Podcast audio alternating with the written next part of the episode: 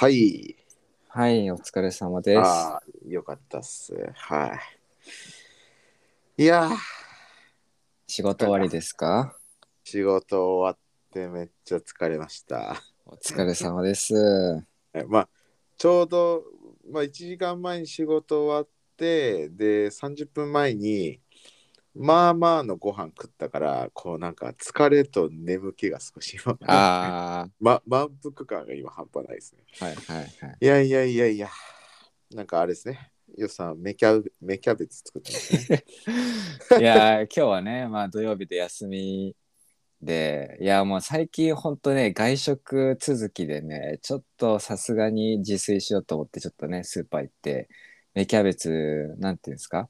芽キャベツが収穫したやつが入ってるんじゃなくて、ま、なんかね、茎のまんま、なんか600円とかで売ってて。うん、いや、見たんですけど、あうん。芽キャベツってあんな風になってんだって初めて知ったわ。なんうか、んなんかキモいね、ちょっと見た目的そうそうに。そうなんか出来物みたいな、なんかその、そうそうそうなんかキャベツって言うとさ一個ボンってできるイメージあるけど、うんでキャベツはなんかこう言ったら多分ブロッコリーみたいな茎が上に伸びていてそこにちょこちょこちょこちょこちょこってこうちっちゃいキャベツがついてるみたいなねあーそうね。まあ俺は茎にうん出来物がたくさんできてる見えた。まあでもね美味しいですよなんかあのキャベツのなんか真ん中ってちょっと柔らかかったりして美味しいんだけどあとなんかちょっと詰まってるみたいなうーん。なんかそれがねいっぱい味わえる感じですねえーまあ普通よりちょっと高い。あ高いね。キャベツはね、高くて、あの、うん、なんかね、やっぱり、なんだろう、一袋400円は超えるイメージあるかな？へえ、そうなんだ。まなんか、なんか不思議だよね。あ、まあ多分、ななんか前にね、農家さんに聞いたことあるんだけど、うんうんなんかその育てるのが難しいとかっていう要素よりかは、なんかあんま日本だと需要がないからじゃないですかっていう話はあったけど。あそっちなんだ。需要がないから大量生産してない分こう高いってことか。なのかな。まあ、あでもさそういう系あるよね、俺あの結構好きなやつで、うん。あのに日本は高い。でも海外は安いっていうのであのうん。タイ米ですね、あーはいはいはい。タイ米俺好きなんだよねあの香りとあうんうん。のパサパサ具合、うん結構好きなんだけど、ででね海外とかまあ多分あの僕サイパンにいた時はうん。いや普通にタイ米の方が安かったし、うん、だけどそうね日本は高いんですよねタイ米って。そっか、そうなんだ、そうか。なるほどね。要は需要がないから、はい。その大量生産してないこっちでね。まあだから全部こう輸入とかになっちゃってまあ高いっていう、そう。へだからなんかああいう10キロの袋とかで買えない。あまあ買えるんだろうけどあんまないよね、そういうのあんま見ない、まあ、あるとしたら、なんかたまにあるインド系とかアジア系のなんかさ、お店あるじゃん。うんうん。なんか入った瞬間、ちょっともう匂いが異国の雰囲気出すお店みたいな。うんなんかそういうとこには売ってるよね。そうね。うん。えその要は10キロのやつってこと？ああ、まあ10キロっていうか、タイ米自体が。うんまあそうね。まあでも多分、まあ最近はね、やっぱそのタイカレーとか、まあうんうんタイ料理ね、まあまあそれなりに人気だから、まあ多分スーパーでも売ってると思うんだけど、でもすごい、でも多分少量、なんかもう2キロでもない、なんかほんと1キロとかわかんないけどさ、はいはい。なんか、うん、超ちっちゃい、なんかあの小麦粉に入っ小麦粉の袋あるじゃん、なんか買ったらなんか、はいはい。うんなんかうん500グラムかわかんないけど、多分ああいうぐらいの量で売ってたりするんじゃない？わかんないですうんうんうんうんちょっと少なめでね。うん要は一食、一うん食はないか、まあ二食分みたいな、そうそうそうそう。うんうん。いや買ったことあるっすね。あのーへーま、いや、前の家に、その前の家っていうか、あのシェアハウスにいた時うんに、近くのマルエツで売ってましたね。でも、ただ高かったですね。あうん。いや、あのー外国人が住んでたから、たまにその、その外国人のなんか地元の料理作ってよっつって、あ。まあ、はいはい。そうで、まあ、タイ、タイ系の人もいたりしたから、まあまあそうね。そうへえ。まあでもタイ料理好きな日本人結構いるよね、普通に。いや、タイ料理は美味しいよね。あとなんか、多分全国でタイ料理店って多いよね、多分ね。うんうん。うん。いいや、でも俺はそのタイね、ヨスさんと行った時に、一回も日本のあの、あれ、タイ米だけど日本の米は何？日本、日本の米、日本米とか言うの日本、日本米？わかんないけど。日本米、うんうんまあじゃあちょっとここでは日本米とタイ米で分けるけど、その、うん。タイにいた時はさ、もう絶対タイ米じゃん、どこで食べても。うん。で、うん、いやで、全然その日本米を恋しいって思わなかったな、なんか。ああ、なんかはいはい。うん、うん美味しかったし、うん、なんか全然、そうね。だ日本米食べてて、逆にそのタイ米食べたいなっていう感情はあるけど、うん。タイにいた時なんか日本米を恋しくなる感じはなかったな。なんか全然、まえ満足っていうか、うまい。あの香りが好きなんだよな、あの独特のね。ー、あうん、なんか香りするんだ、タイ米。え？嘘。え嘘。多分。わいやあまりにも当たり前すぎて、うん。誰かと確認したことないけど 俺の俺のイメージはやっぱタイ米っつったらあのまず香りでしょっていう。だって、へいやえ。だって口に入れる前にまずその香りで認識するわけだから。うん。いやだってえ嘘わかんない。いや、俺はか香りはちょわかんない。っとヨッさんの彼女さんにも聞いてください、マジで。いや、タイ米っつったらまずあの香りでしょ。いや、へえ。うそヨッさん、え、ちょっと待って、この今のずっとのこのタイ米の話で、え、よさは形じゃないの？形がってことじゃないの？まあ、もいや、もちろん、いや、いや、その、まず、あの、香りから始まって、うん。まあ、形で、いや、いや、形で俺はあんだけ好きになるってことはないですよ。え、じゃあちょっと待って、ちょっと待って。よっさん的には日本米とタイ米の違いは形だけって思ってる？もしかして。そうだね。嘘それちょっとやばい。それやばいわ。それやばいわ。出たね、味音痴。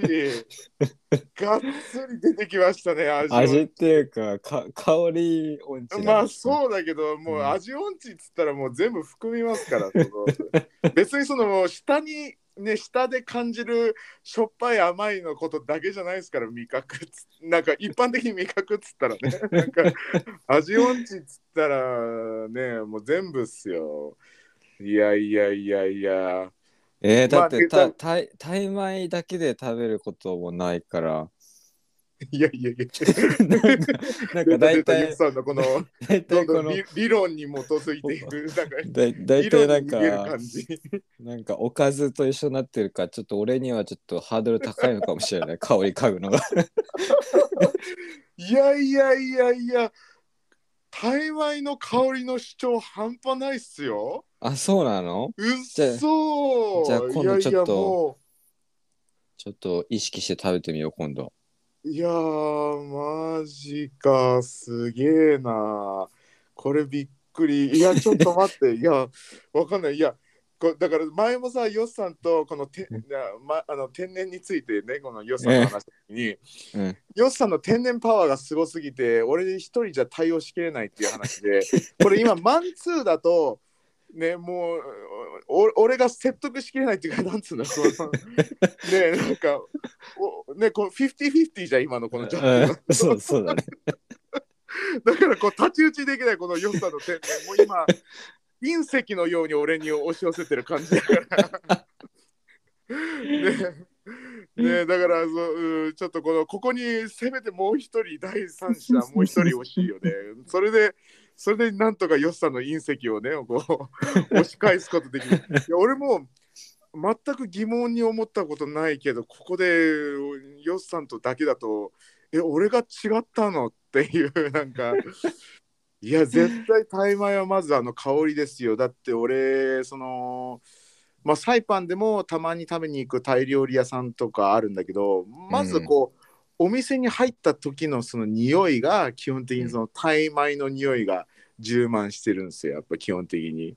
ああ、そっか。じゃあ俺多分嗅いだことはあるんだね、その香りを、ね。いや絶対に、うん、もしかしていや嗅いだことはあるんだと思うんだけどそれを まあリンクしてなかったんそうだねそうだねコメントうんそうだねいいや、いや、そうね。まあ、だから、タイ米って言ったら、まず、いや、形は、まあ、目から入るもので言うと、まあ、まず形は違うよね。細細うんく、細長いっていうのと、あと、あの、そのあ、まず香りがすごい違うですね。あの、タイ米の香りが違って、で、あの、こう、調理する面でまた違うのが、あの、タイ米はすごくあのチャーハンと合うんですね。で、なんでかっていうと、あの、うん水分すごいパサパサなんですよ。あの、あのすごいこう吸収しやすいっていうか、うんだから、うんチャーハン、チャーハンってこうもっちりねっちょりしてるよりかはこうパラパラしてる方がいいから、うんそのタイ米って結構合うんですね。だからすごいタイタイ米のチャーハンってめちゃくちゃうまいんですよ。こうパパラパラっていうかこうくっついてないから。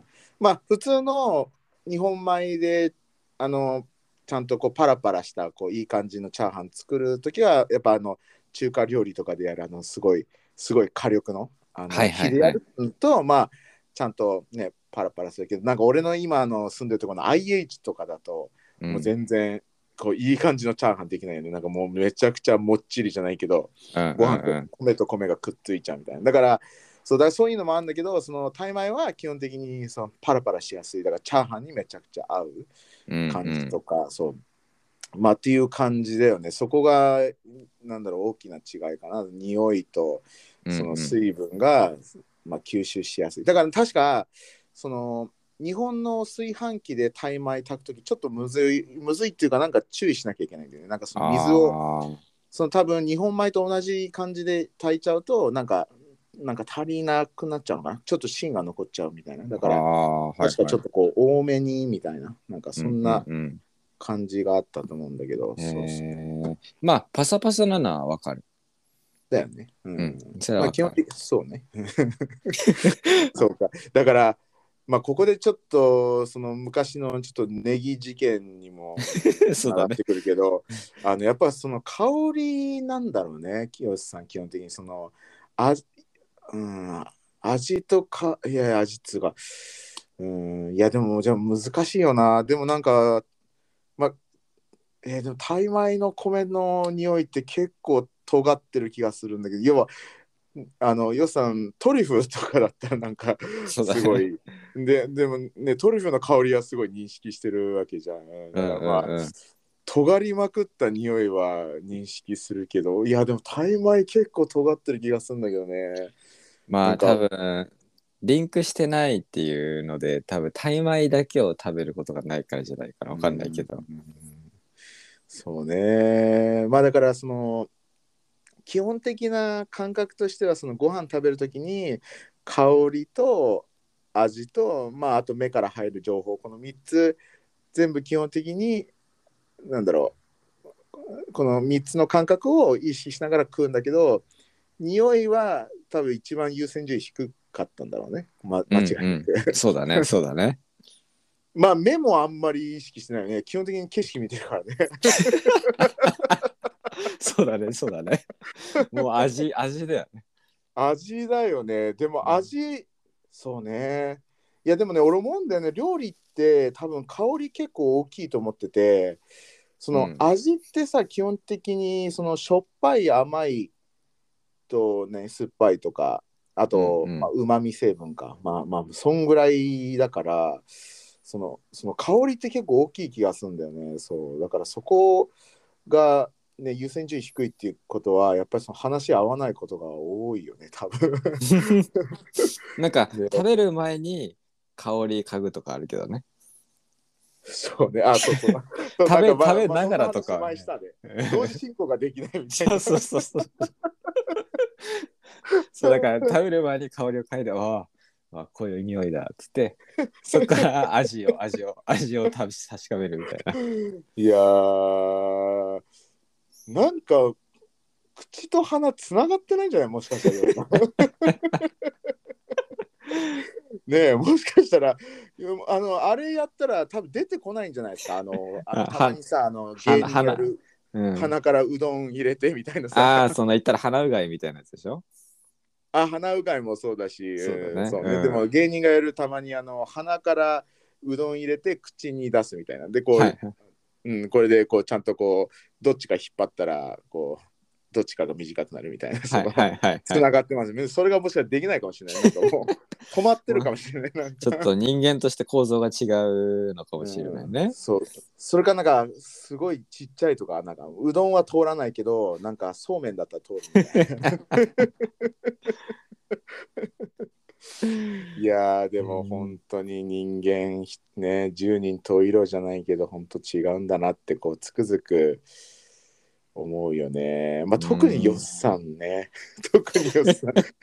うん特によっさんだし2人だけで話してると本当になんかもう、うん、まあとにかく黙るしかないなって思う時あるねあの こうやってラジオだったらねちょっと笑いにできるけどうん。2人でプライベートでその話になったらもう黙るしかないよね俺はもうとにかくねだってだって本当五分だからねよっさんは34年間そうやって信じてきてで俺もうん。35年間それやって信じてきてて、うん。そこで何も証明するものはないからもう黙るしかないよね。そうだよね。説得する、まあ、まあ唯一もう俺が本当にモチベ高いんだったらその場でインターネット調べ始めてみたいな。でわね、でもその予算をその説得して俺に何の得があるのかっていうところもあるしね。うんいやー難しいよね。いや久しぶりに感じたわこの隕石がこう迫ってくる感じ。そのそうね。えでヨスさんは知らないからさどそっちの方がパワー大きいんだよね。なんかこうああ。無知の方がパワー大きいんだよね。なんか俺はうん。そうだって信じてんだけど違うかもしれないっていうこの不安感が出てくる。良さはただの無知だけだよ。じゃあ なんか別になんかこの揺れるものもないわけじゃん。別に それがあったとしたら単純にあそうかで終わる話じゃん。なんかそうだねああるんそうだみたいな。うんそもそも無知のパワーだからすごいわけですよ。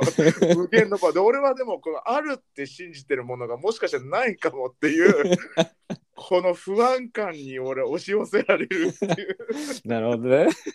すごくこうねなんかねすごいそうパワーが違うんですよね。俺はこう自信を持たなきゃいけないっていう感じですよね。無知の良さは自信もクソもないからねもうすごいなんか仏様がやってくるぐらいのなんかさ なんかこうパワーを感じるよね。まあそう俺俺からしたらそうだね。あのあそういうことなんだってこう新しいまたねあの知識を得るみたいな。そうそうそうそうそうそう。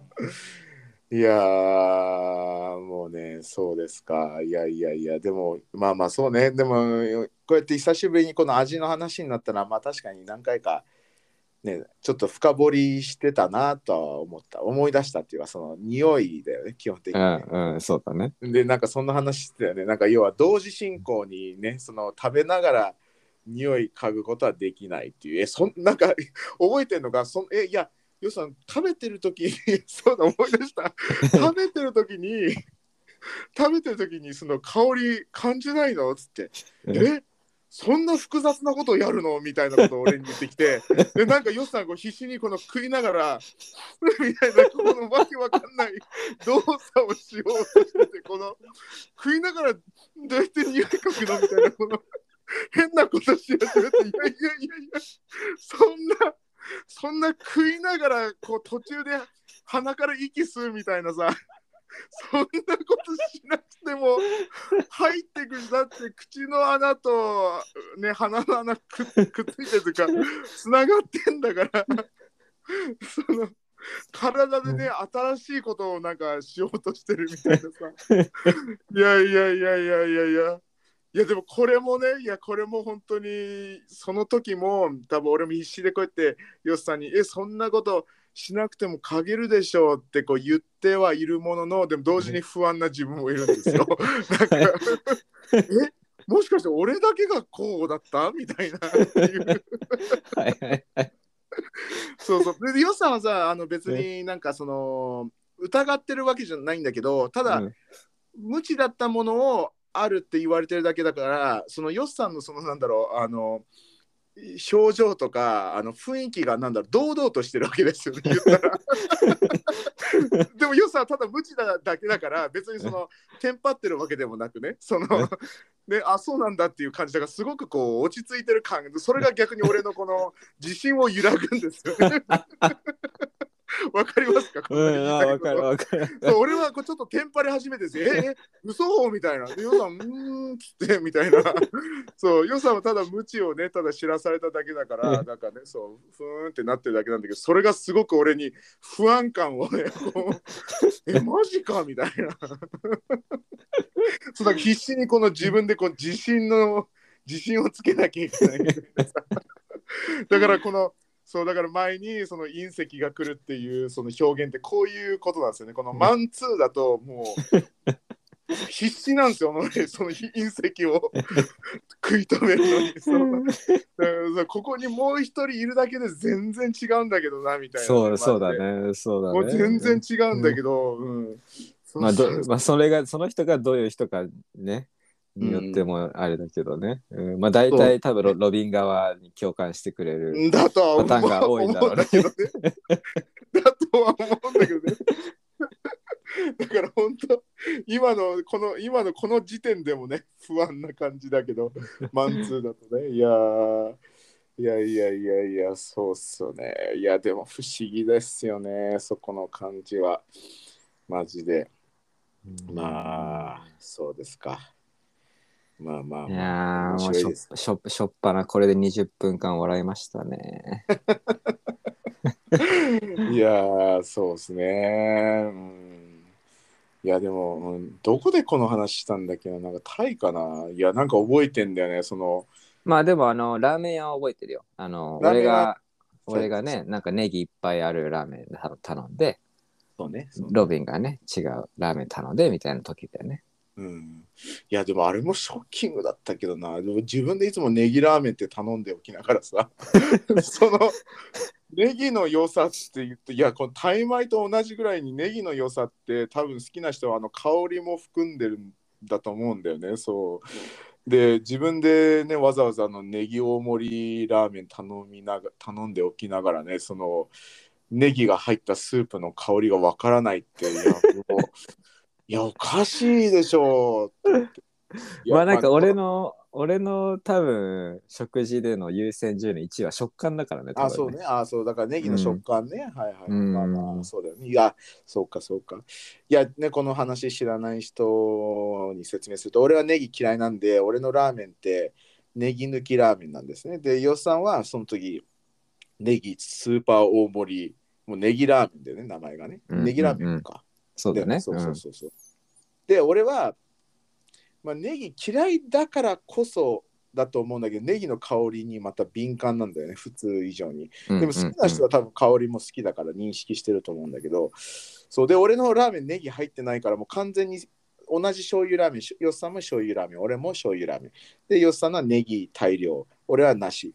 で、完全にスープ飲んだらもうすぐ分かると思うんですよ、そのネギがあるない。そう。で、それを、うんよっさんに目隠ししたっけ？なんなんか、目隠しえっ、とね、まあ、目隠しか、まあでも分かんないように、なんか、うん。ねでもなんか分かんないように自分で、自分の手で目隠ししたかなんかしたと思うよ。うん。そうだよね。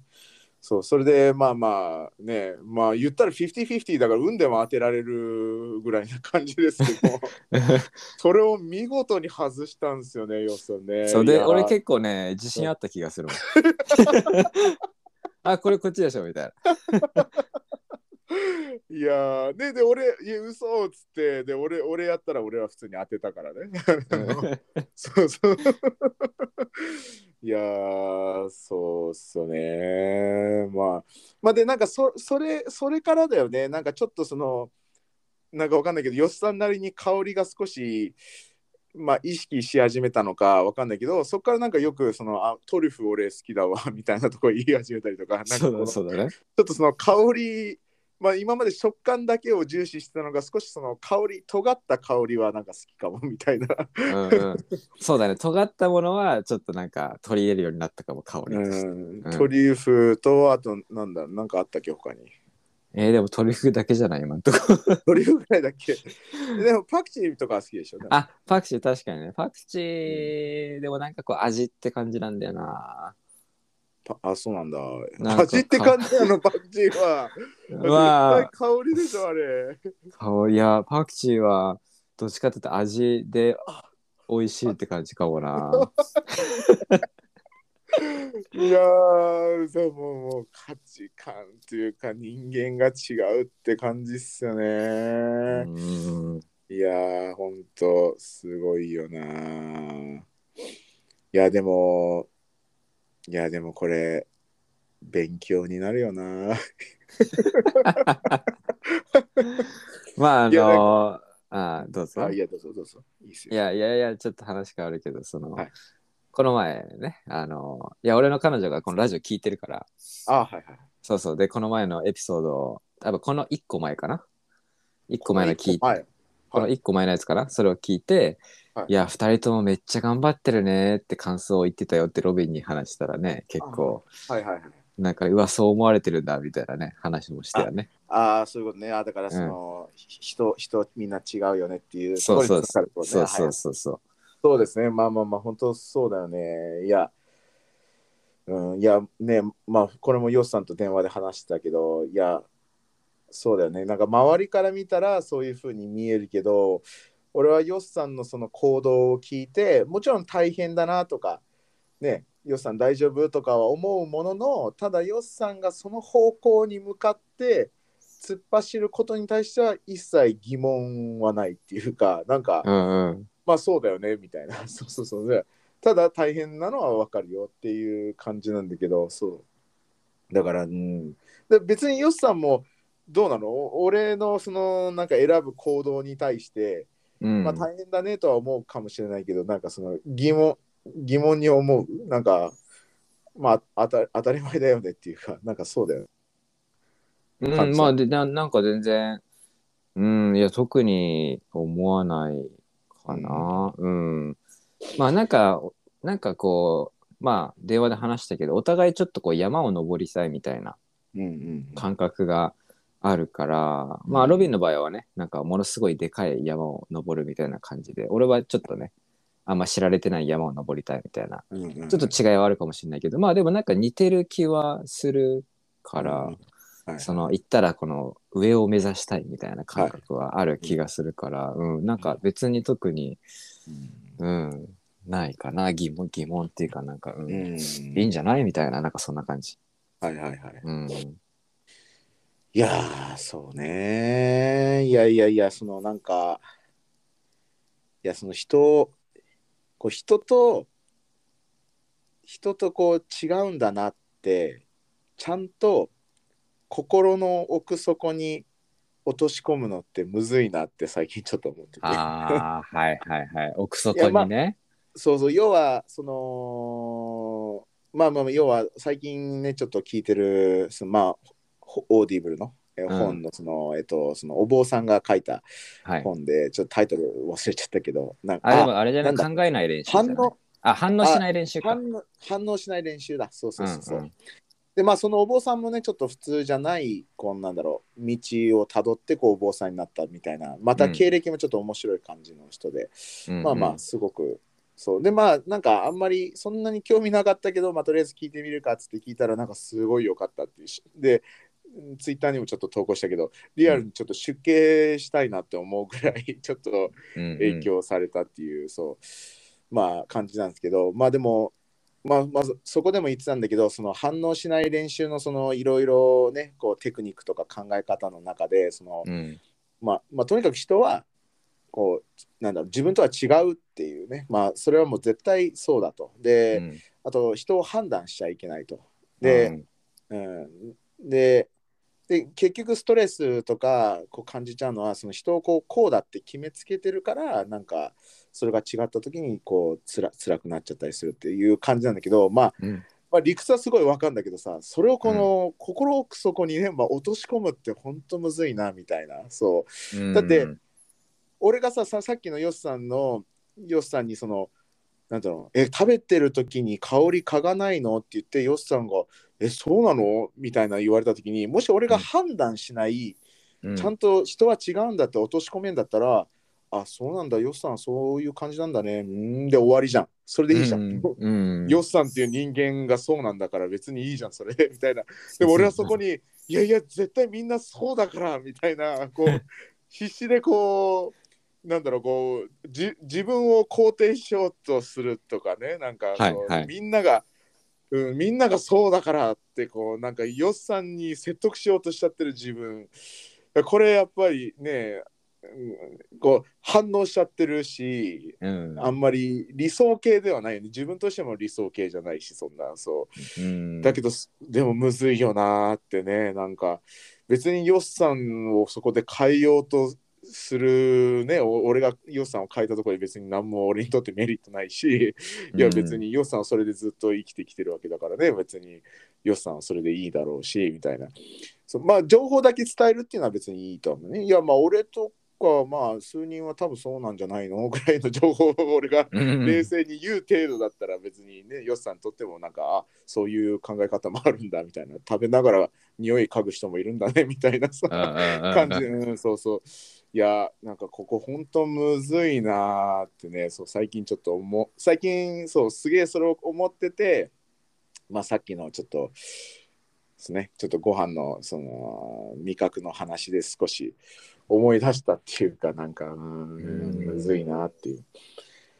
ヨッさんとでさえこういう反応しちゃうわけだからね、なんかこう、うん、まあなんか、うん、でもこれをこれでなんか制御するのもなんか違うよ。なんかなんか俺のキャラがね、ある意味俺っていうキャラがそこで出てて、まあそれはそれでいいのかもしれないんだけど、うん。だ全然違う人間じゃん、もしそのヨッさんが、え、食べながら匂い嗅ぐの？っつって、うん、まあ俺はそうだけどね、みたいな。っていう感じで終わる 俺ってもうなんか一気に性格変わってるよね、なんかもう。なんかキャキャラが全然違う人間みたいな。なんかそれはそれでなんかちょっと違う気がするけど、なんか。まあどうなんだろうねわかんないですキャラっていうところが別にプライベートとかだったらね別にそれでなんかそこの不安感みたいなものが軽減されるんだったら全然それでいいとは思うけど、うん、まあそうね。いや、なんか、いや、そこら辺むずいよな。いや、なんか、そうね。キャラっていう考え方もそうだよね。なんかこの、ステレオタイプにはめようとしてる感じもなんか変だもんね。なんかむずいよな、そこら辺。うんまあ、ヨッさんどちらかというと判断あんましない方。俺はねそうだねあその今の？そういうなんか自分と全然違う価値観に出会った時みたいな？そうだね。自分と全然違う価値観と出会った時って感じだと、ちょっと違うんかな。なんか自分が、あ、でまあなんか自分が絶対こうだって信じてたものに対して違う価値観が出てきた時かな。なんか、あー。なんだろうな俺。えまあでも、ヨッさんと会話してて、ヨッさんが俺になんか頑張ってなんか自分を肯定するような感じは見たことないけどね。どちらかというと。ー、うどちらかまあというと、なんか、うーん、そうなんだみたいな、そういう人間もいるんだねぐらいのニュアンスはいつも感じるけど、そうだね。あんまりうん、うん、多分そんなに判断まあうんいやいろんないろんな人がいるんだなみたいな。そうだな。まあ俺学習欲が高いっていうのもあるから。あとなんかね割と俺今までやってき時間かけてやってきたものをリセットするっていうのを割と抵抗なくできるタイプだから。うーん。だからなんかそういうのも含めてそうだねあんまり別にうんロベンみたいな感じにはならないかも。うんうんうんなるほどね。いや、なんか、ちょちょっと話ずれるけど、いや、うんこの判断っていう言葉が、なんか俺の中ではすごい面白くて好きなんだけど、その、うんなんかあんまりこの表現聞いたことなくない？この日本のなんか自己啓発とかそういうので。なんか、判断っていう言葉使うの。なんか人はあ人だからとか、はいはい。ああそれそれ判断反応？は判断？判断判断ね判断そうねはいはい。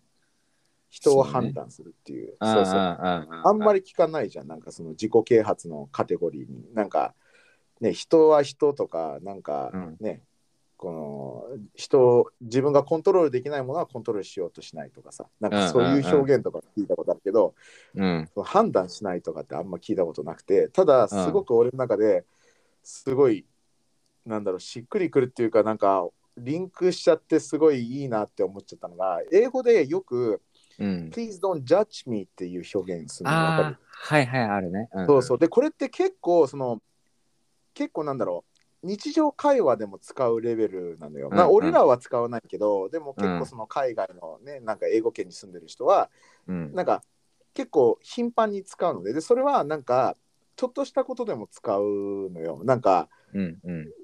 で、なんか俺も、なんか、いまいちこの使い方をがっつりあの理解っていうか、つかみかけ、あつかみ、つか、つかめてないんだけど、うんあのなんかイメージとしてはこんなシチュエーションでも使えるっていう例えであのなんかた例えばだけど俺が一人で酒飲んでてで誰かが来て、うん。あなんか一人で酒飲んでんだっつっていやちょっと、Don't judge me っつって Please don't judge me とかなんかそのあそんなそんななんかたわいもないシチュエーションでも使えるっていうあ、か、はいはいはいはい。なんかその決めつけないでねとか。あまあうんそういうね決めつけないでね。でもねもっとシンプルな意味合いだと思うんだよね。なんか、うん、なんか別にあのほらよくむか今はもう使わないけどさあの、うん。mind your own business っていう表現あるじゃん。あはいはい。うんうんうん。でこれってその言葉が結構流行ってた時はみんなよく使ってて。でこれはなんかねそうまあ mind your own business ってこれあなたの問題じゃないでしょとかあなたの、うんうん。ねまあ関係ないいでしょみたいな。関係ないでしょみたいなねそうそうそうそうそうだからこのさっき今俺が一人でお酒飲んでてなんか誰かが来て「えなんなんで一人飲んでんだよ」って言った時に、うんちょっと俺のまあ俺がまだサイパンにいたぐらいの時だったら「Man, mind your own business」って言ってなんか「いや、うんうん俺の勝手でしょ」っていううん。感じで mind your own business っていう表現するんだけどここで don't man please don't judge me っていう表現で同じ意味合いでも使えると思うんだよね、なんかその、うんうんうんうん。ででこのジャッジってその判断っていう言葉だなと思って なんかそはいの、はいはい。だからああなんかこうすごいリンクするというかああなるほどなるほど結構英語圏ではよく使う言葉で結局そういうことかと思って要はジャッジねその決めつけないでと。なんか判断しないで、自分はこういう人間だって判断しないで勝手にっていうそう。俺の勝手でしょっていうか、まあまあまあ。そうそう。ちょまあちょっとずれるけどでもなんかその日本ではあんま使わないけどでも英語圏ではすごい使われる言葉でなんかなんか結構深い気がしてきたっていうかこの判断っていう言葉が。そうそうそう。うん。判断、判断って漢字がね、なんだろう。断が断るだよね。で、判がどういう意味なんだろうな。ハンコの判だよね。まあちょっとこれも半分の半でもないの？あ半分の半の漢字の右側にね、り、りみたいなのがあるからあそういうことか。そうだから、まあ、断は断るって感じなんだけど、半がね、どういう意味合いの感じかちょっとわかんないけど、まあでもなんかありそうだよね、その成り立ちというかね、そこの言葉のところで。なんかでも、そうだよね。なんか、でもなんかこう、決定するみたいな感じなんかな、その判って。なんかさ、うんうん判行も判でしょ？で、ああ、判はいはい定も判でしょ？なんかそうだよ判あと判決とかもね。判決。だからなんかこう、もなんかあ物事の結果みたいななんかあるのかな？なんか結果を、結果じゃないな。なんか、あまあ、決めるみたいな。じゃあなんかニュアンスとしては、こう、物事が決まって、それ以上は意見受け付けませんみたいな、そういう感じなのかね、わかんない。ああ、そうかそうか。判決、判定、そうね。なんか、これが最終ですみたいな。フファイナルアンー。サー、ファイフナルアンサー。ファイナルアンサーですみたいな。なるほどね。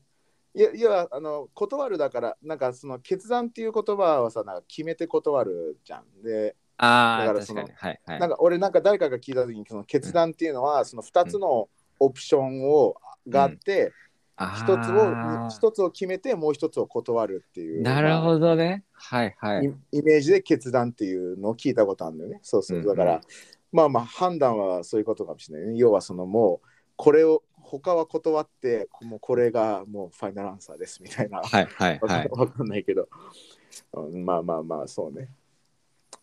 いやーそうですね。ちょっといやなんかそのまあヨッさんととかだと余計さまあもうね長い付き合いだからもっとこう素の自分が出やすいからそうやってなんか判断してる俺とかがまあ十分に出ちゃうんだけどもちろんこうなんつうのそんな親親しくないその社交的な付き合いだとあのもちろん制御するよ。そこはすごいこう判断してない雰囲気を出すよ。なんかもっと多分、はいはい。うんうんうん。その、うん、いや例えば同じシチュエーションであの鼻とねそのたその食べながら匂い嗅がないっていう人がいたら、もうちょっとこうクールなリアクションすると思う。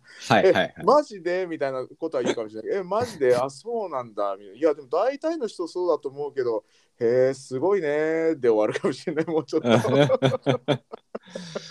まあまあそそううだよね。うんまあそうね、もうちょっとクールな感じにはなるとは思うんだけど。うんうんまあそうね。うんまあこのラジオ自体がねもう俺ら二人で喋ってるっていうのは割とね普段なんか聞いてる人が見ない見れないようなまあ会話をね、聞いてるようなねそうだね、そうだね。感じだからね。うん。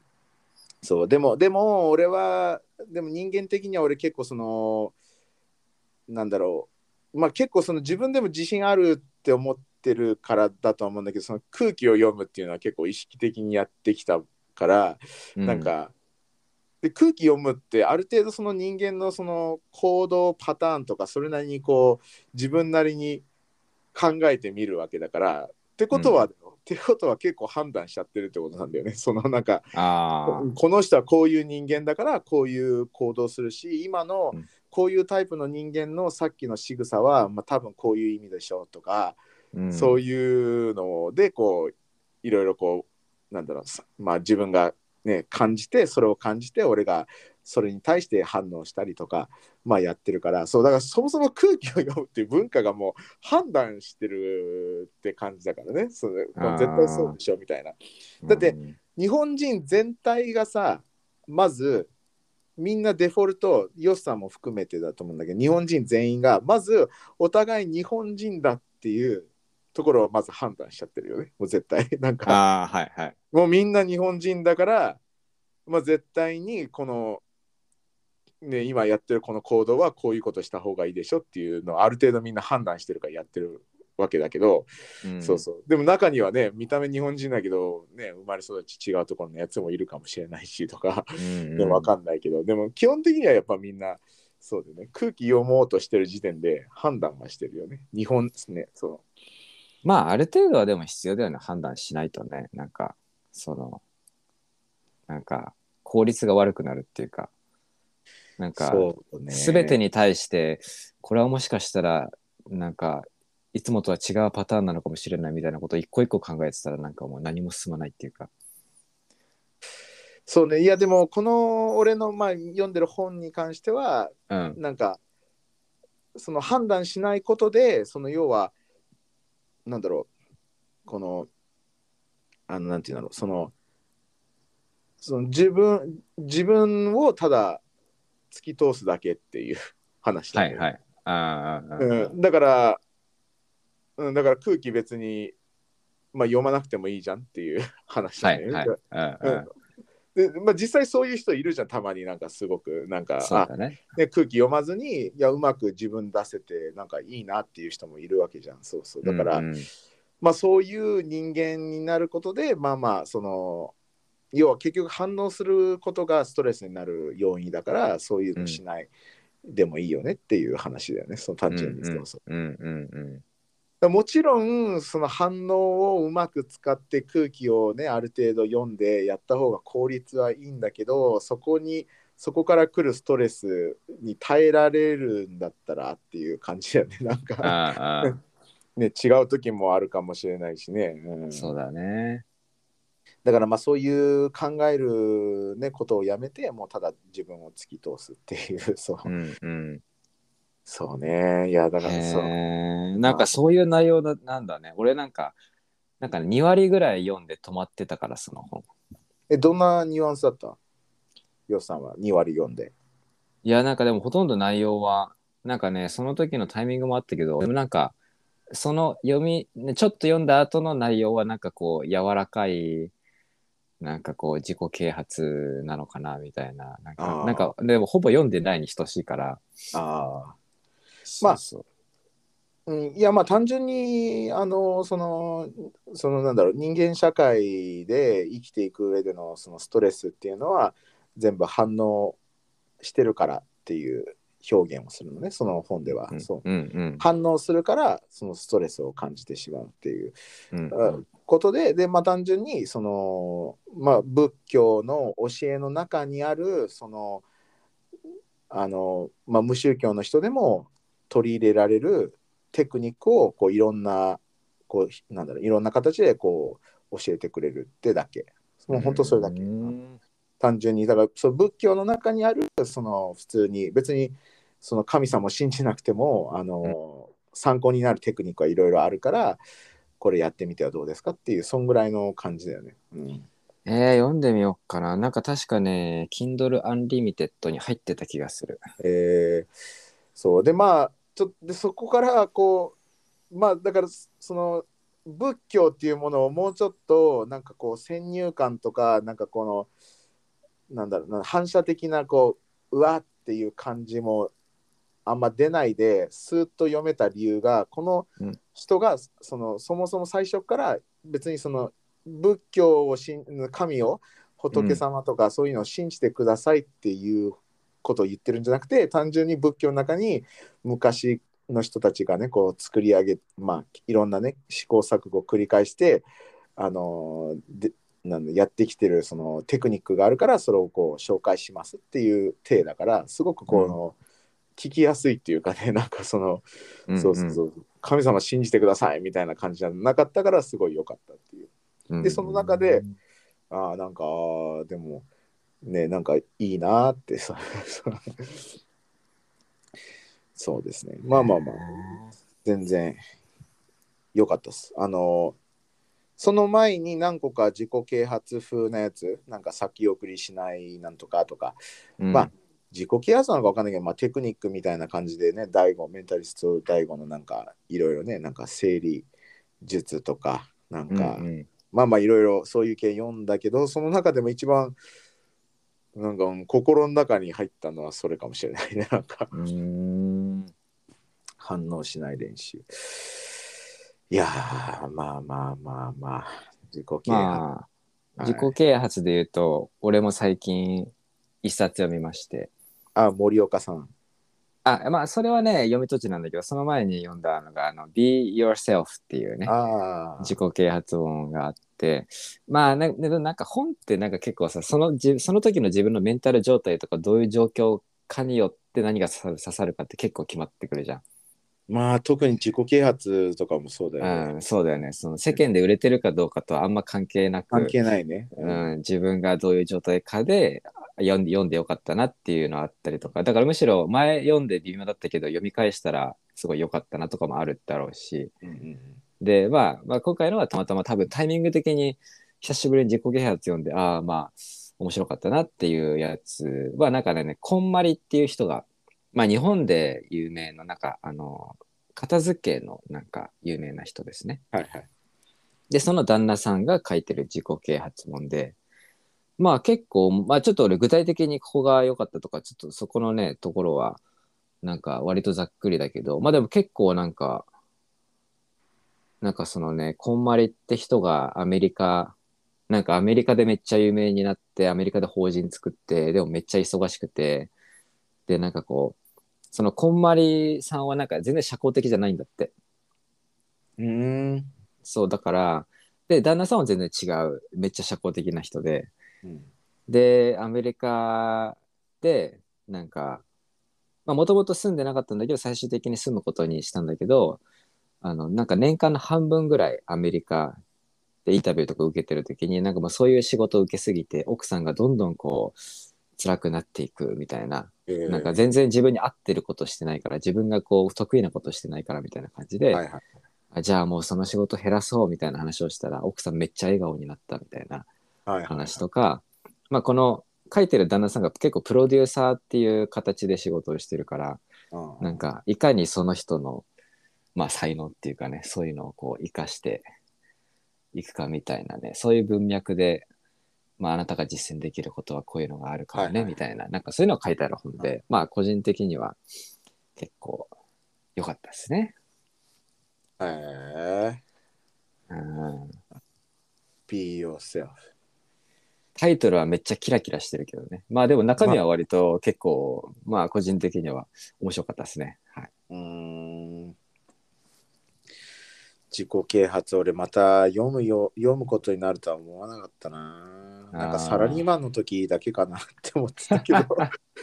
うん、いや結構ヨッさんと YouTube 活動まああとサラリーマン辞めてから、えーまあ30ん29か30ぐらいに辞めてまあ今35ですけど5年まあまあ約4年間ぐらいは全然なんか本とか読んでなくて なんか、うんうん。そう本も読んでないし、まあ、自己啓発もぜ、うん、全然読まなかったしそうなんかなんかもういらないかなと思ってなんか俺の中で結構なんかメンタル的に固まってる気がしたしなんかもう大丈夫かなって思ったんだけど 最近はなんか、うん、やっぱ自己啓発いいなってちょっと思ったね。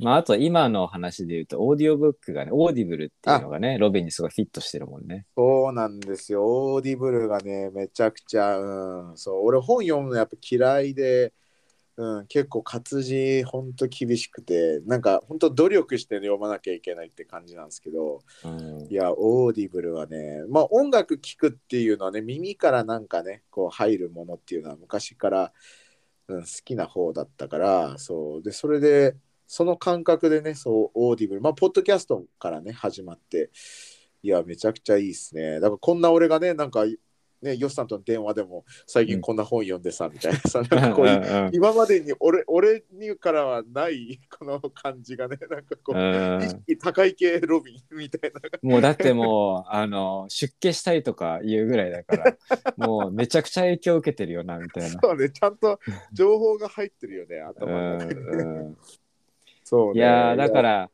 ら最近さ、オーディブルが聞き放題になったじゃん。うんうんそうで、俺結構今通勤中で、まあ基本もう本って今俺紙の本で買うことは、なんか今までは本買う時ってもう基本紙で買ってたんだけど、最近はこれは紙で買った方がいいかどうかっていうところで判断して、そうじゃなかったらもう Kindle で買ってるんだけど、うん。うんうんでも最近なんかもう通勤時間とかもね、Kindle 読むよりか、ポッドキャストの方が楽みたいに思い始めて、うんなんか集中力使う度合いの意味で。はいはいはい。そういう意味でオーディブル取り入れるのもありかなってちょっとね、思い始めてますね。うーん。そうだね、俺なんか、よく考えたら分かんないけど、俺1月 ,1 月で、なんか、よ3、4冊ぐらい読んでんのかな。で、俺さ、人生でそんなの 一回もないから、もう多分俺、1冊買ったら分かんない、なんか2、3ヶ月かけてやっと終わはいるみたいな、はいはいなんか、はい。ほんとゆっくりゆっくりゆっくり読んで、なんとか終わるみたいな感じだけど、その1ヶ月で3、4冊だと俺人生に1回もないわ。しかも俺、1個の本2、2 3週とかしてるからね、なんうんか。そうそうそうそう。だから、いや、本当に そうね。俺、俺っていう人間からしたら、本当、すごい、あの、なんだろう、もう変化だよね。いや、すごい変化。一冊のさ、例えばその反応しない練習だとな、あの一冊何時間で終わるみたいな感じだったの？基本的に5、6時間とか、そんぐらい。あ、だからじゃあ俺さ、うん。俺2日でいいだって俺、毎日往復4時間通勤してるから、ああ、じゃあもう、もう2日で終わるね、100%。ああ、じゃあ結構、で、しかもそれをね、ちょっと再生速度速めたりしたらね、余計に。うん、もうちょっと。そうそう再そう再生速度早めにとかね。であとあのその前予算にも言ったけど結局さそのそのなんつうの結局本そう読んでもさ頭の中に入ってるのってもう本当なんか数割みたいななんかわかんないけど、12割みたいなような話聞いたことあるんだよね。で、うんうんうん。でだからなんかそのちゃんとなんだろうちゃんとこう常に集中力を100%して読読まないといけないってわけでもないわけじゃん。やっぱり、うんうんうん。ね、何かが心に残ればいいわけだから、ね、今日より昨日あ今日より明日の自分がちょっと頭良くなってればいいっていうのが多分大事なポイントだと思うんだよね。でうん。で本だとなんかまあ俺はね俺は結構なんか分からないところがあると一気になんかモチベ下がったりするんだよね。だからそこで止まっちゃったりするんだけど、うんうん。ただオーディブルは俺の意思と関係なくずっと進んでるんですよね。そうそうそうだね。そうだね。そうそう。だからだから自分がもう聞き流しちゃったものはもうししょうがないって割り切れるしでうん。やっぱり興味あここ面白いと思ったのはやっぱなんか集中力が勝手に上がるわけよこう聞いてる中で、うんうんあなんかお面白いこと今言ってんなみたいな、で、はいはい。そういうのはすごい残るじゃん頭に。やっぱりこうそこだけすごい集中して意識して聞いてるからね。そうそう、んんでうん。最終的にはなんか確実に昨日の自分より今日の自分の方が少し頭良くなってるっていう感じはあるよね。実感としてはね、なんか、うんうん。うん、そうそうそう。だからいやオーディブルは俺みたいな人間は特にすごくいいしまああとこの前ヨウさんにも言ったけど動画にはない、えーあと読むことにもない。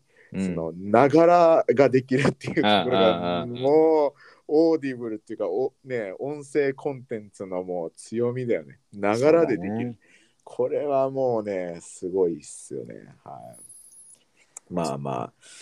まあ今はね、ちょっと俺試しにハリー・ポッターを読んでまして、はい。まあで、はいはいまあこれはこれでめちゃくちゃいいっすね。うん、小説も最初なんか微妙かなと思ったけど、いや小説は小説でね、うん、全然入ってく頭に入ってくるし、いや、はいまあ俺はもう、うん、多分ね、本当にね、もう活字とかその本にしかないっていうもの、うん。オーディブルにはなくて本にしかなくてでどうしても買いたいっていうものがなければ俺はもう一生本買わないなっていう。そうですね。まあちょっとね。いやなんかね本当でもいやこうやってオーディブルをそのよくさやっぱなんかどんなすごい人でもなんか歴史のね人物ですごい人でもやっぱりそのもう言ったら三国志時代とかねなんか三国志時代で一番優秀だったその曹操っていうねあの人がいるんだけど、うんうん。まあその人でさえやっぱすごい本読んでたっていうねなんかもうあのーっていう話があったりとかさ。まあとにかく本読むことがすごい大事だみたいなうん考え方は常にあるじゃん、もう今の時代でもそう。で,、うん。で俺はそこにんなんかなんですごいかって全然分かんなかったっていうかなんかそのなんかそのはいはいはい。いや確かに知識増えるけどでもそれ本当にそれ活かせてるのかどうかとかなんかわかんない。いろいろねちょっと自分なりに疑問があったんだけどまあまあ、うん。今こうやってオーディブルでただひたすら、ね、自分が興味ないものでもただ聞き流してるだけでも十分にすごいこうなんだろうちょっとだけでも前に進んでる感を味わえて確かに本読むって大事だなってなんかこう ちょっと思思ったっていう。そうだってねそのお坊さんの本なんか俺絶対買わないしあとちょっと前にね、あのオードリー・タンっていう人のはいはいなんか AI とねあのデデジタルなんかテクノロジーについてみたいな、こんな本も絶対買わないから。うん。いや買うイメージないね。ねないっしょ。もう絶対買わいやないんだけーいやロビン勝ってたらちょっとどうしたってなるどわ。そうだよね。そうだよね、そうでもこれも一応2周しましたからね。そう。そうねまあでもやっぱ難しかったからうんなんか心に残ったものをね多分他の本に比べて少ないかもしれないけどでも確実に0から1にはなってるなっていうなんか、うんうんうん。多分次のなんかそういう AI となんかテクノロジーについてみたいな本もし読んだとしたらもうちょっと理解度が上がってたりするかもしれないよねなんか。うんうん まあまあまあまあまあ。でもそうね。とりあえずただ楽しくやってるっていうところが大事ですね。うん。う んそう勉強ししてますって感じじゃないです全然。もうただとりあえず聞き流しとくかっていうなんかその知らない最近の流行りの歌をちょっと聞いてみるかぐらいの感覚で聞いてますね。ああいいね。いやなんか俺一応なんかね2ヶ月ぐらいオーディブルは使ったことあって。はいはいはい。でその時の感想としてはそのこれだったらポッドキャスト聞きたいかなって思ったんだよね。ああ、なるほどね。うん。やっぱナレーターが喋ってるからなんか機械,、機械的っていうかポッドキャストはなんかさ、あのーなんかこうもうちょっと砕けててそう人間味があるから、うん。まあポッドキャストの方がまあ面白いポッドキャストいっぱいあるしそっちの方がいいかなみたいな、っていう感じだったけどね。今はなんかまたちょっと違う感じでうん。ちょっとまた使おうかなっていう感、覚がね。うんいや、本当にあの、Spotify のなんか2022年の、えー流行りソングを聴いてるぐらいの感覚で聴いてますよ、俺は。なんうか、んうんうん 本当に。そうだよね。だから本当、言ったらもう聞き流しぐらいな気持ちで、もう再生するぐらいがちょうどいいみたいな。うん。ね、だってそういう2022年流行りね、今トップ20ソング聴いてる時もさ、全然嫌な歌も出てくるじゃん、そこに。なんか自分、うんうんうんうん、でもとりあえず聴いとくかみたいな、なんか、はいはい。うんうん、いや、本当、うん、だからそのオードリー・タンさんのやつも、うん、そんぐらいの感覚で聞きましたよ。いや、ロビンがオードリー・タンの本を読むっていうのはもうちょっとね、しかも2周するってのはちょっと何かが、何が起こってるんだみたいな状況だからね。いや、だからさ、ね。やっぱりその AI とデジタルについてはさ、ほとんうどん。興味ないし、無知だから難しすぎたからね、なんか、その深いところまでは理解してないのね。で、結局、うんやっぱ今、オードリー・タンの本で俺何を覚えてるかなって こう今思ったら、うん。結局心に残ったのは俺がそれなりに共感できるやつであの、うん。残っあのオードリー・タンがさい初めて日本に来た時が、えーマジック・ザ・ギャザリングの大会に出た時の。それがすごい心に残ってる だからさすげえ聞き流してる感出てるでしょなんか、うん、そうだね。なんかあここはね俺ちょっとポケモンカードハマってた時時期があったから、おあそういうトレカであトレカ好きなんだなオードリー・タンさんはみたいな。はいはいはい。そうねそれはすごいあの記憶に残ってるね。2周した時に2回とも、あ2回目もちゃんとそこのところ集中力上がったからおおそうだな。う ん日本来てマジック・ザ・ギャザリング やりに来たんだよなみたいな。そうね いやいやいやいや、まあまあ、そう、でだからこういう感じでね、こう本当にこう興味ないものを聞き流ししてると、まず自分が知ってるところから入るよね、なんか。うんうんうん。うん、そうね、それすごい覚えてるな。うん、とにかく、うんいや、なんか、いや、最初やっぱちょっとこの難しい話ばっかりだったから、なんかこう、本当すごい人で、なんかもう、俺からは程遠い人なんだなみたいなオーラがすごい出てたからね。うん、そこにこう、うんうんマジック・ザ・ギャザリングをしにこっち来てたんだっていうのがちょっと、はいはい。あちょっとこう親近感が 湧いたっていうね。うんうんうん。まあでもこうやって話してると思い出すけどね、いろいろね。まあ、あでもうんやっぱり思い出すのも AI とデジタルのやつよりかは、そのオードリー・タンっていう人物もちょっと知ったところを覚えてるね。なんかこうんううんトランスジェンダーでとかさ、うんうんうん。トランスジェンダーで最初は男として登録してたけど、途中から女の人になって、で、今は、えっと、その無性別っていう表,、うんうん表現で生きてるらしいよね。なんかまあまあそんなんとかね。うんだから全く、うん、AI デジタル、うんまあちょっと覚えてるやつもあるけど、まあまあまあまあ。いや、いいっすよ。オーディブル。俺にとってはいい。うん、まあ人によるけど、うん、いやでも俺にとってはいい。でもそのヨウさんが言ってるその人間味がないっていうのはすごい言いたいの分かる。俺もコテンラジオを最初めちゃくちゃ聞いてて、で、そのオーディブルにな切り替えたとか、オーディブル聞いたときに、ああ、確かになんかその分かる。なんかうんうんちょっと集中力上げないといけない感あるよね。その、うんそのやっぱり古典ラジオっていうか、ポッドキャストはさ、ちょっとこう、常に、あの、オーディエンスのことを意識してくれてるところはあるじゃん。なんか、もうちょっと、うんうん。もうちょっと興味、面白くしようとかさ、やっぱそういう努力もあるし、うんなんか、うんうん、ねもう本のオーディブルの方はもう淡々と同じペースで話すだけだからそうそうそうそう。だから実際は本当そうね。だから本当いや本当俺ただ聞き流してる感じですね。集中力ずっと保ってないです、うん、なんかイメージは最初の最初のなんか30分ぐらいはなんか集中保っててでそこから一気になんか集中力飛んででなんか半ばでどっかなんか興味湧くものが出てきてそこでちょっとまた聞き始めるみたいななんか。はいはい。いやーそうっすね。あれ今日土曜日か？ゆまあ明日もうよっさん休みで明日でもちょっと仕事しますね、明日はね。それはなんかあの前話してたちょっとこのサザエさん症候群対策っていう感じなんですか？いや、もうちょっとね、仕事が詰まってまして。あでそリアルなやつですね。リアルにちょっと明日仕事しないとやばいですね。えーはまあ動画上げてましたね、この前。はい。コンブーチャ。コンブーチャ上がりました。そのコンブーチャの第2弾と第3弾の編集を今してますから。ああ、そうかそうか言ってましたね。うん。大変ですか、やっぱ編集。いやー、編集、うーん。あ編集まあ、編はね、編集が大変というよりかは会社員大変って感じですね。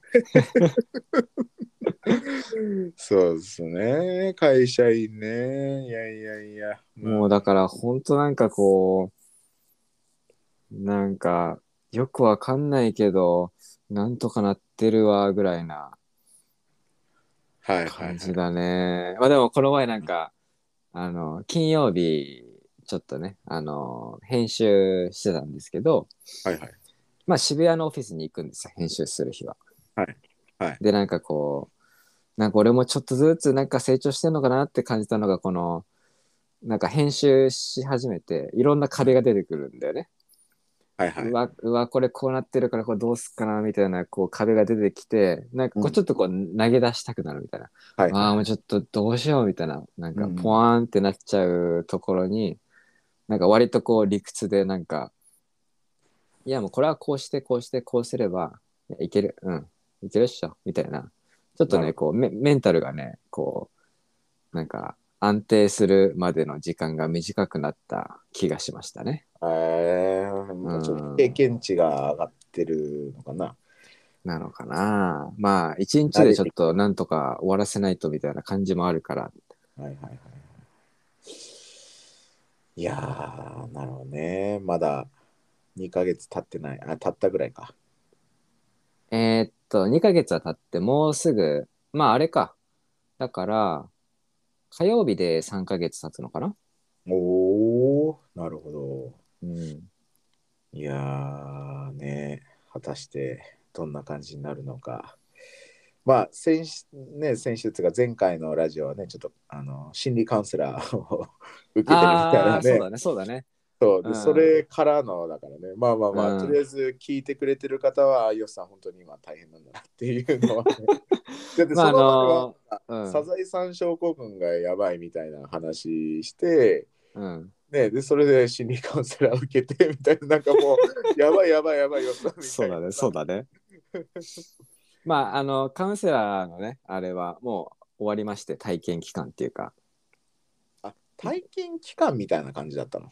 まあまあ、体験、まあお金払ってるんだけど、そあのそうかしょなんか初回だけ選べる体験プランみたいな感じで、それが2週間だから、でもそれはもううん継続的にやっていくつもりではあるんでしょ、でちょっとそこはまだ考え中かな。うん。整骨院的な感じでやろうっていう話はしてた気がするけど、そこまではまだ決めてないんだよね。うん、だから、また多分次どっかのタイミングで、またちょっとやろうかなってなったら、毎月、なんか、ま、まあ週に1回キャッチボールができる月5000円のやつがあるから、ちょっとそれを利用し始めるって感じかもしれない。うん。なるほどね。うん。いやー、まあとりあえず、このチャンネルの名前はロビンとヨシですから、待ってますよ。はい。待っててください。いやだからあいや思ったんですよいやもういやなんかもちろんそのね今このサラリーマンの経験もあるからね、まあ、余計自分っていう人間はまたさらに理解してると思うんですよねまあそれでもねあの人間また同じこと繰り返すっていうのはあるとは思うんだけどでもまあ、うん。もうちょっとなんかねあの自分のことをもっと知った上でのなんか新しいロビンとヨシってできるんじゃないかなって思ったりしたんだよね。でなんかいや、うん。うん一つの例えが一つの例えがなんか思い切ってなんかもうあのあの1年のなんかえっと例えば、えー3月となんかわかんない。3月6月10月12月だけしか出ないみたいな、なんかわかんないけどそのあ1ヶ月1ヶ月ヨッさんのあの高速で山を登る感じだけやってそれでまた、えーそこからなんか3ヶ月休止みたいな。なんかわかんないけど。ででまあ予算別でなんかちゃんとそのねせ生活費稼ぐ仕事なんか簡単ななんかしててみたいなうん。なんか、そうそれでこうフルパワーでやるみたいなそのちょっと新しいヨッさんのその仕事の仕方みたいな試してもいいんじゃないのと思ってなんか。いやだだってそのロビンとヨシはなせるわけじゃんそのなんかそのヨシさんの。こういうやり方だったら俺いけるかもしれないみたいなさ、うん。普通の社会ねね会社にそのその感情を言うのはちょっとハードル高いけどさ。ロビンとヨシだったら何でもできるなと思ってなんか、そうその、うん。ねにその案外その高速でやるのがすごい向いてるんだったらそういう仕組みのなんかできたらいいんじゃねってちょっと妄想してたんだけどね。うん。まあまあまあまあまあ。そうだね。うん。まあとりあえずね。まあ今は目の前のあれで。まあ俺も目の前のあれをね。まあまあ俺もなんとか必死にやってますけどうん。そうだね。ロビンもね大変だね。もうお互い頑張ってますね。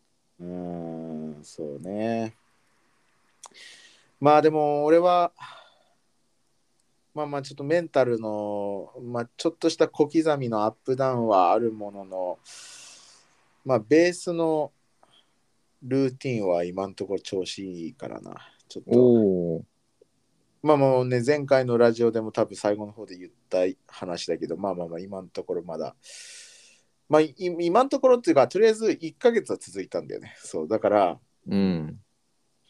なななんかあるよね。そのなんか新新しいルーティンがこう定着するそのまでのなんかああはいはい。乗りか越えるべき期間みたいななんか最初がなんかわかんないけど3日でとかわかんないけどそうだね。の3日うんうん、うんまあそうね。まあわからない次けど。多分3ヶ月とかね。次3ヶ月。まあそうだよね。なんかそんな気がするね。この1ヶ月クリアしたから、3ヶ月後に果たしてどうなってるか。そうですね。いやいやいや。ねほんとむずいけど。まあままあね俺の場合もうすぐ3ヶ月みたいなああ。あ感じだね会社員はね。そうね。でもサラリーマンはちょっとね本当ちょっと別次元な気がするな。なんか俺は今そのルーティンつまあルーティンなんだけどでもなんか俺のキャパで収まるなんかシンプルなものをとりあえずやってるだけだからうんな会社員ってなんかシンプルじゃない気がするんだよね。なんかすごいものをずっと続けなきゃいけないみたいななんか。あそうね。ーいやーまあまあいろんなね会社員があるとは思うんだけどね。そうだよね。いろんな会社員あるし、ヨッさんの会社の中でもいろんな働き方あるよね。そうだねそうだね、うん、いろんな部署があるからね。ね、いろんな部署あるしね、同じ部署でもなんか一人一人なんかね、その考え方とか仕事の仕方ちょっと違ったりとかね。そうだね。だからまあまあ言ったら自分の意思で変えられるところはあるのかもしれないけど、うんまあそこがね、果たしてどこまでやれるか。まあなんかね、今、ヨッさんの状況としてもね、もしかしたらちょっと少し変わるかもしれないみたいな状況にあるよね、なんとなく。うんうんそうねまあちょっといろいろ可能性はずっと。突っ走ってきてはいるからそこがこれが持続可能なやり方なのかどうかがねそこはちょっと調整した方がいいかもしれないみたいなところもあるからね。でもさ、俺、ヨッさんを見てて、ね、基本的に0100人間だからさ、うそのん。突っ走ってない状況でしなんやってるのって見たことないんだよな。なんかそうだよね、そうだよね。うん、なんか俺、ヨッさんがジョギングしてるみたいなの見たことないし、なんか、早歩きも見たことない気がする。なんかもう本当に座ってるか、すごいボルト並みに走ってるかみたいな。そう、だから想像ができない、ヨッさんがただ、ね、うん、ジョギングしてる感じもないし、うん、なんか、まあだからなんか、ううんんうん。あ、いやいやいや。あ、いや、なんか、だから俺の場合はなんかこう、突っ走って、休んで突っ走ってっていうのを繰り返すのか、突っ走り続ける方法があるのかみたいなね。そう、え、あ、ごめん、その、その、最初に言ったのなんて言っえ、突っ走って休んでを繰り返すっていうのが俺なのかっていう。たあ、で、それで、その次は？そう、突っ走り続ける方法があるのかどうかみたいな。うんでもさこのそそれはさもうあのー科学的に生物学的にこう、ううん宇宙学的に わかんないけどうん。ありえないでしょこれ そうだね。なんかさあのーなんかその科学的にさあのー常になんだろう、ま、多分いろんな科学者とかがこうなんだ証証明とか発明とか発見しようとしてるさあのなんかうん。永遠に動くエネルギーみたいななんか、ああ、あるね、ある。ね。ななんかあのさあのボールがなんかダークマターとかなんかそんな感じじゃない？あじゃなくてその地球上でその、ずっと永遠とあのなんだろう無限のエネルギーみたいなそのなんだろう例えばそのさまあ俺が今パッと思い浮かぶのはさあのボールがなんか56個こうやってなあのつつつられたでこう左がタンタンタンつってさ、左はいはい右左みたいな、まあ、うんあれもそうだと思うし、うん。まああとまあ例えばそのなんかか川川にさあのうん水の、なんだ俺ダメだこのボキャブラリーがねえや。まあでもそうやってさその無限のエネルギーのこううんうん。作り出す方法をなんかいろんな科学者とか探すんだけど結局うん。この世には存在しないというその例えばその玉のやつもうん。結局最終的には消耗してって、そのねバランスが悪くなってって動かなくなっちゃったりとかなんかいろんなそれに近いものをこの世の中でこう発明しようとするんだけどそれに近いもの何個かあこれいけるんじゃないってなのなるんだけど結局消耗するっていうねその消費してしまうっていう。だからそのこの世の中には地球上の中にはその無限に作り出すエネルギーずっと動き出すエネルギーっていうのはないっていうことなんですよね。うんうんでヨッさんが突っ走るってそれを超えるってことですから。それはありえない。もうそれはありえない。人間がまずそれができないはずですよね。科学的うんうんうんまあそうだね。それ要素実現したらもうすごいよ。もうその世界的に発明じゃないその ずっと走り続けることができるっていう。そうね。いや多分なりえないんじゃないですかね。いやどうなんだろうね。まあそれかその平日突っ走って休みの日になんかこうちゃんと回復するみたいなねそこのサイクルで小刻みに繰り返すみたいなね。うんうんうんそうね。まあまあだからそうね。だけそういうそういうことね。だから予算が最初に言ったその休みながらやるっていうの中でいろんな方法をうんうん考えるっていうところだよね。でもさ、おあのこれは多分俺も含めなんだけど、これはあのそのそのなんだろう、その休みながらって物理的に休むことができるとは思うんだけど、その、うん。俺とヨウさんの共通点ってその心がちゃんと休んでるかどうかっていうところだよね、多分。あそれ 俺今日さ俺俺の中で割と発見だったことがあって。うんうん。そう俺なんかこう常に考えちゃうから気づいたら。うんうんもう常に考えちゃうからこう頭を休めるっていうのが俺は結構苦手なんだなっていうイメージがあったんだけど、あの昨日かな？昨日帰ってきてなんかこうよくさ会社から帰ってきてベッドにボーンって飛び込んであー疲れたみたいなのあるじゃん、うん、なんか俺そういうのしないんだけどあ、しないんだ。へえ。まあうんそうで昨日ちょっと、まあ、うちは布団だけど布団にボンっつってあーっつって5分ぐらいやってたら頭がすごいねメモリパソコンのメモリ解放されるみたいなすごいスッキリしていくのをあ感じて。ー。なんか俺なんかちゃんと意識してこの頭休める時間作った方がいいんだなっていうのをすごい思った。うん。そうか。まあまあ休んでないからなおさらそういうの感じるんだろうね。そうね。なんか多分ね仕事関係なく自分がやりたいことだったりそのプライベートな時間でも俺気づいたらなんかずっと考えちゃってるからでそれが好きだから。でだから仕事だったり好きなことっていうのが混ざってずっと考えてんだけど結局脳は休まってないからそこをちゃんと意識して、まあ言ったらサウナだったりねまあそれもあるんだけどまあそういうことをちゃんと意識してやった方がいいんだろうなと思った。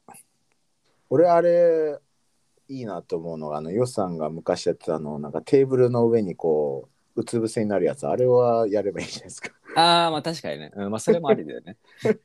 まあ一旦ちょっとひ昼寝じゃないけど、なんか一瞬寝るみたいなね。はいそうですね。いやいやちょっと長くなっちゃいましたね。はい。まあ頑張りましょうか。とりあえず。頑張りますか。俺も明日明日また頑張っていきますよ。俺も明日。頑張りますか。そうですね。まあ朝だけちょっと公園行かせていただいてね。ああ1時間のやつね、うん1時間ぐらい公園行かせていただいて。私服の時ね。はい。わ、はい。かりましたはい。じゃあ終わりますか。はいはい。じゃあ今回のタイトルは隕石ということでね。いや、隕石だったな、今日久しぶりに来たら、マジで怖かったな。ね、俺一人でテンパそうだね。ちょっとテンションがやばかったね。うんテンションやばかったよね。もう、うんすごいテンパってましたね。ちょっと、ちょっと彼女さんに聞いてください。ちょっとあの、にお匂いの存在力があるのかどうかっていう。わかりました。聞いときます。はい、じゃあ、またはい。じゃあお疲れ様はい、おです。疲れ様です。はい